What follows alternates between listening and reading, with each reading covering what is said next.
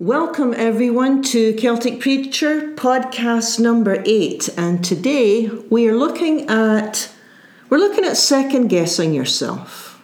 We're looking at regret. You know, it's difficult when you second guess yourself, isn't it? You make a decision, you take a course of an of action and then in a few weeks or a few days or maybe even hours you think, did I make the right decision? You bought the house or you sold the house or you ended a relationship or you closed the deal or you had a conversation and you said what needed to be said, but then a few weeks later, or maybe even years later, you regret the decision that you made. I think it's pretty common. I think it's a common thing. What if I hadn't done that? What if I hadn't said that? What if I hadn't taken that course of action? Would I be better off today? Well, that's what we're looking at. We're in uh, the Old Testament, we're in Exodus 16, and it's the plight of ancient Israel.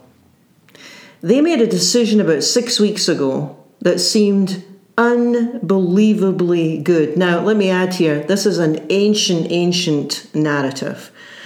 This is hundreds and hundreds of years, the Exodus, before Jesus was even born. And we know that Jesus was born 2,000 years ago. So we're going back thousands and thousands of years. Um, so, with these ancient stories, we are always looking at the patterns the way that people responded to life, the way that people respond to one another, and, and probably the most important thing is we're looking at how God responds to people. Because what we'll find when we look at these passages is, is that before too long, before too long, we find ourselves in the story. And we find that we start to say, Oh, I do that too. Oh, yeah, I, I, can relate to this. I do that. And th- this is, of course, the big point of these stories in the Bible. That's why they've lasted for uh, thousands and thousands of years, because people can relate to them. So, back to the story. Ancient Israel, they could hardly believe their good fortune about six weeks ago. They had been, for hundreds of years, slaves to the ancient Egyptians. And after about 500 years of praying and asking God for help, God raises up this leader called Moses and his brother Aaron. And I won't go into the, all the details of the story, but let's just say that Moses persuades the Pharaoh, the ancient Pharaoh, to let the people go. Yeah, reminds you of the Ten Commandments. Remember Charlton Heston and the Ten Commandments? Let my people go. So at this point in the story, they are free from Egypt. They can hardly believe their good fortune. They're out in the desert and they're starting to walk to the new promised land. They're a nomadic people. They've got their cattle with them, they're, they're tenting. Moses is leading them. And at the beginning of the journey, they're literally singing for joy. They are composing songs about the wonders of God, about the best day of their lives when God helped them and God gave them strength and saved them from, from their enemies. And it was just an amazing, wonderful thing. But that was a few weeks ago. And now the journey's getting long and it's hot. It's hot in the desert, and they're tired, and they're hungry. Now, okay, you're on a journey. This is a recipe for disaster, right? You're tired, you're hungry. It's a long journey. Moses, how long is this going to take? Nobody even knows how long it's going to take. They start to talk to each other and they have a bit of a notion for fresh produce, among other things. And you know, it's hard to get a decent melon in the wilderness, right? And so the grumbling and the complaining begins. You can read all about it in Numbers 11. And they say, you know what? You remember when we were back in Egypt? Yeah, yeah, I remember. You remember the leeks and the cucumbers we got back there? Remember that? Oh yeah, I do. I, yeah, the food was great, wasn't it? The fish. Remember the fish? And it was all free. Yeah, yeah, I remember that, and the and the onions and the garlic, and and they start to remember all this amazing, what they remember as amazing food that they had back in Egypt. And in the midst of all of this grumbling, suddenly everything seemed so much better in the old days. And they forgot all about their newfound freedom. They didn't really care about journeying on into the new land because they're hot and they're tired and they're hungry. And they start to complain. And complaining, as you know, can be contagious. Exodus, verse 2 says, 16, verse 2. The whole congregation, all of them started to complain. You know how it is when you're around a couple of people who complain, everyone usually starts to join in, right? And the ancient people do what many people do when they face change or challenges or difficult circumstances. They start to idealize the past and they second guess their decision. And they start to blame Moses for their present condition. Now, all of these things are pretty common today, right? People start to idealize the past. It was so much better. Then pick your point in time. Second guess their decision. Maybe I shouldn't have done that. Maybe I should have gone this way. And start to blame others for their present condition. It's Moses' fault.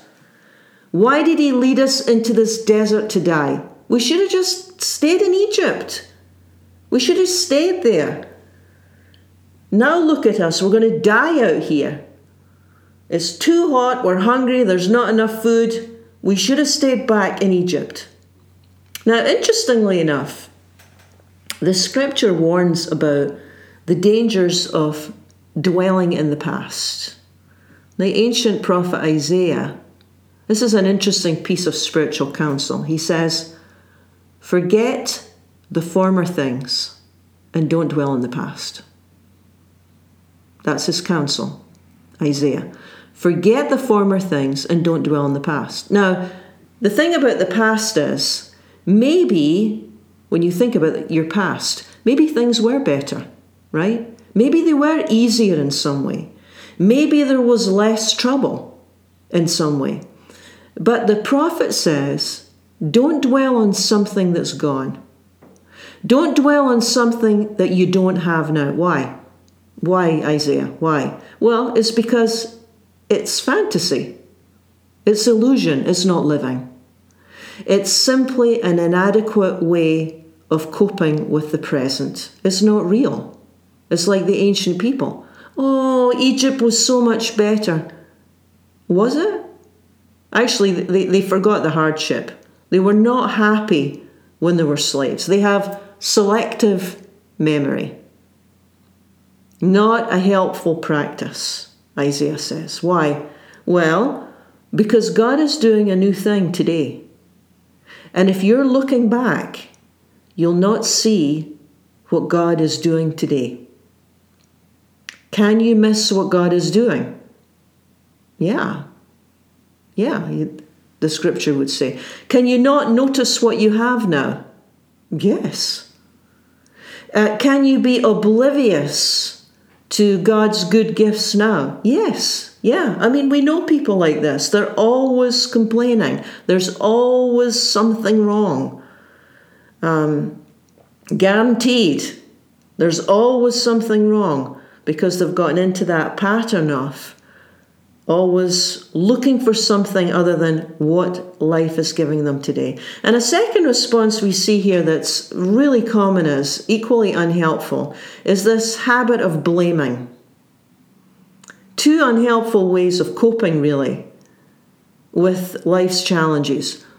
Looking back, and then the second thing we see the ancient people do is blaming. Now, blaming is another insidious habit that can creep into our lives. In fact, all of these unhelpful habits, the grumbling, the complaining, the looking back to the past, and the blaming, they kind of creep up on you, right? No one sets out with the goal, I think I'll blame everyone and everything for all my troubles. You know, no, no one sets out to be this kind of person. These things creep up on you over the years.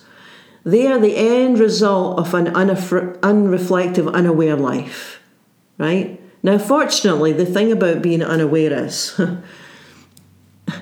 we'll see here, God's forever giving us opportunities to break out of this peculiar kind of prison. Uh, blaming. God's people in the wilderness, when life got hard, they say, Well, it's his fault. And then they point to Moses. You'll kill us, they say to him. We're all going to die out here. We should have stayed in Egypt. We're not going to listen to you. Now, there's a hundred, hundred ways to blame, a thousand ways to blame. I wouldn't have lost my temper if you hadn't done that. You made me lose my temper. Or, I only took this job because you wanted me to. It's, it's not my fault I'm, I'm never here. I'm, I'm working. I'm trying to provide for the family. I'm, I'm, I'm doing what I'm doing to provide for you. You know, it's blaming. I'm stressed out. I'm tired out. That's why I snapped at you. It's not my fault. It's because I'm stressed out and I'm tired. Well, that's a slight maneuver that really keeps me from taking responsibility for myself and my actions, right? It's always about someone else. It's the people I work with. It's the unreasonable family member. It's the silent, moody spouse. Of course, I'm depressed living with that, yeah. You'd be angry too if you had to live with us, right? It's always somebody else's fault. And maybe it's not a person, it can be uh, the management or the government or the board. You know, blame is always deflected. Responsibility is deflected off. Not me. It's not me. So a big part of spiritual growth is to is to learn how to stand up in our own power and take, responsi- take responsibility for, for what we can do today rather than blame or mope or criticize or complain.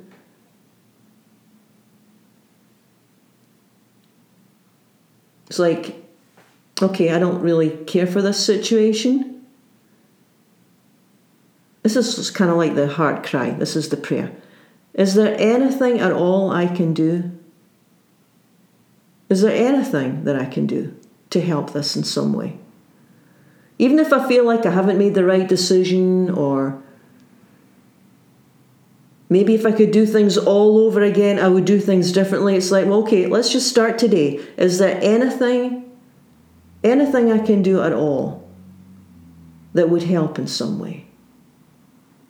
If I put blame to the side, and my prayer is, my heart cry is, God, is there anything I can do to help here from this point on? Is there a small step I can take? Have that, have that as a prayer for a few weeks and see what comes to you. And you know, when we're talking about prayer, I think it's more helpful to think in terms of weeks and months and years rather than uh, hours and days. I think people would get very discouraged qu- quickly when it's like, well, yeah, yeah, I did pray about that yesterday afternoon, nothing changed. Yeah, well, that's normal. It takes a long time to sit with something, it takes a long time. And just see what comes. But the big thing is, is to recognize the blame, recognize that I'm doing it. That's the big piece. And put it to the side just for some time, and then then the heart cry is, is there anything else? Is there something you would have me do here? Is there a helpful thing? Is there a step?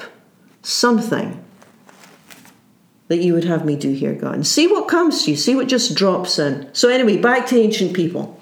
So, there they are, they're complaining, they're blaming, they're regretting their decision to follow Moses.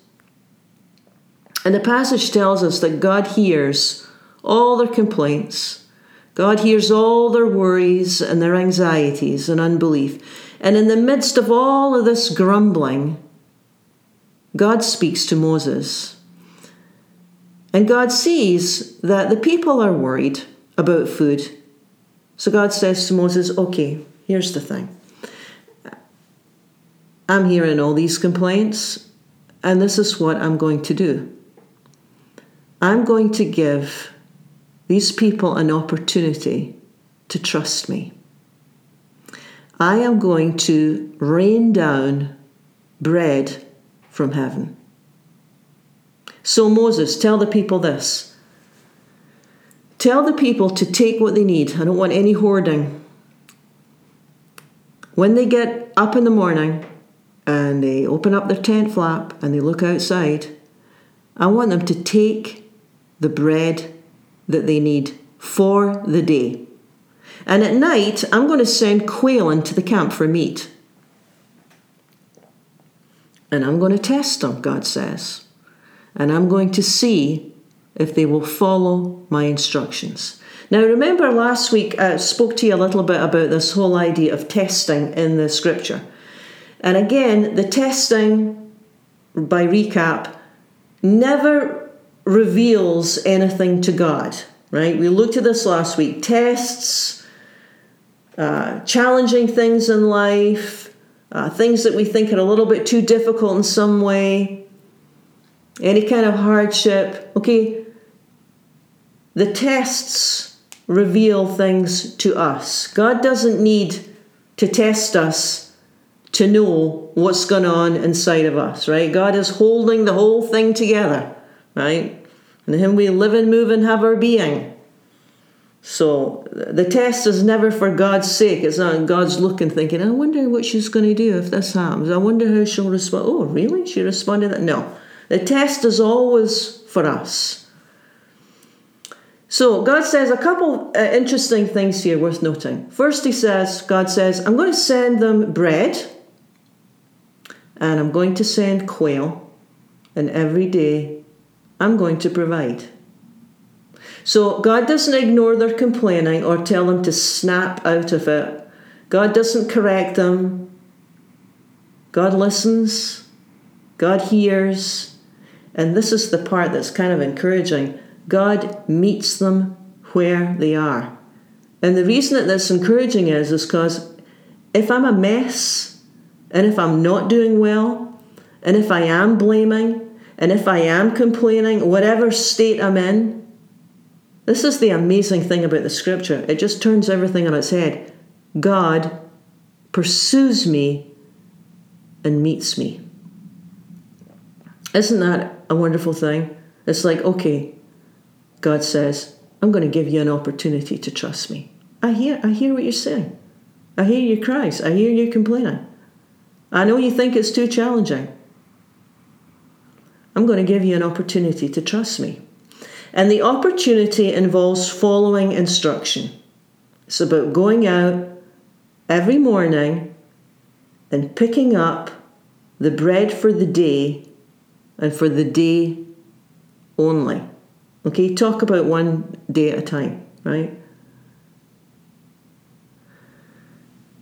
Well, sure enough, the next again morning, the people look out of their tents, and there on the ground is this flaky white disc.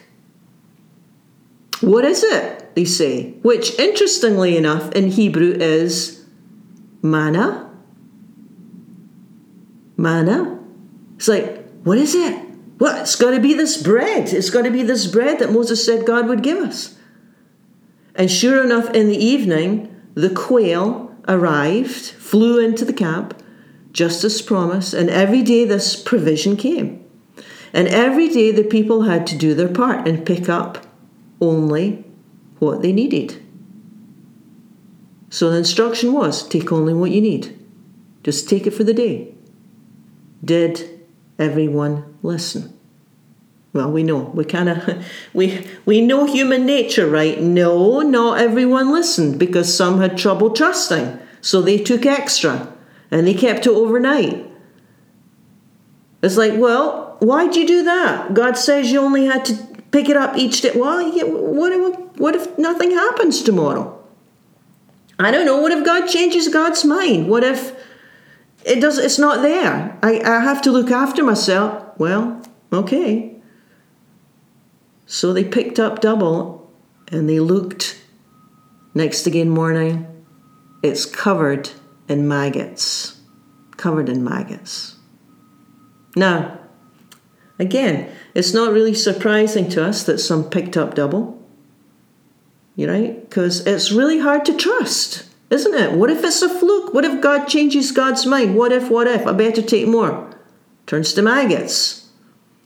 Well, one way to read this is, is that, you know, when we're in a place of need or when we're in the desert, there's a lovely image too. Just anything that's dry and hot and uncomfortable, and when we're hungry for something, when we're fearful, when we're isolated, when we're lacking, when we're worried, you know, we only get what we need for the day, for the moment. It's the way the spiritual life is. I mean, we, we tend to want the future more secure. We're like the ancient people. Well, I'll take double today just to make sure. Well, of course, the, the principle, the spiritual principle is you can't. You can. It just doesn't work that way. It doesn't work that way. The instruction is Will you trust me for today? I'm with you. I'm not going to leave you in the desert to die, God's saying. I'm not going to leave you in the desert to die. Now, will you trust me with this? Well, what about next week? No, no, no, no. We're not going to go there. Will you trust me now? Well, what if I made the wrong decision? Well, let's start from today.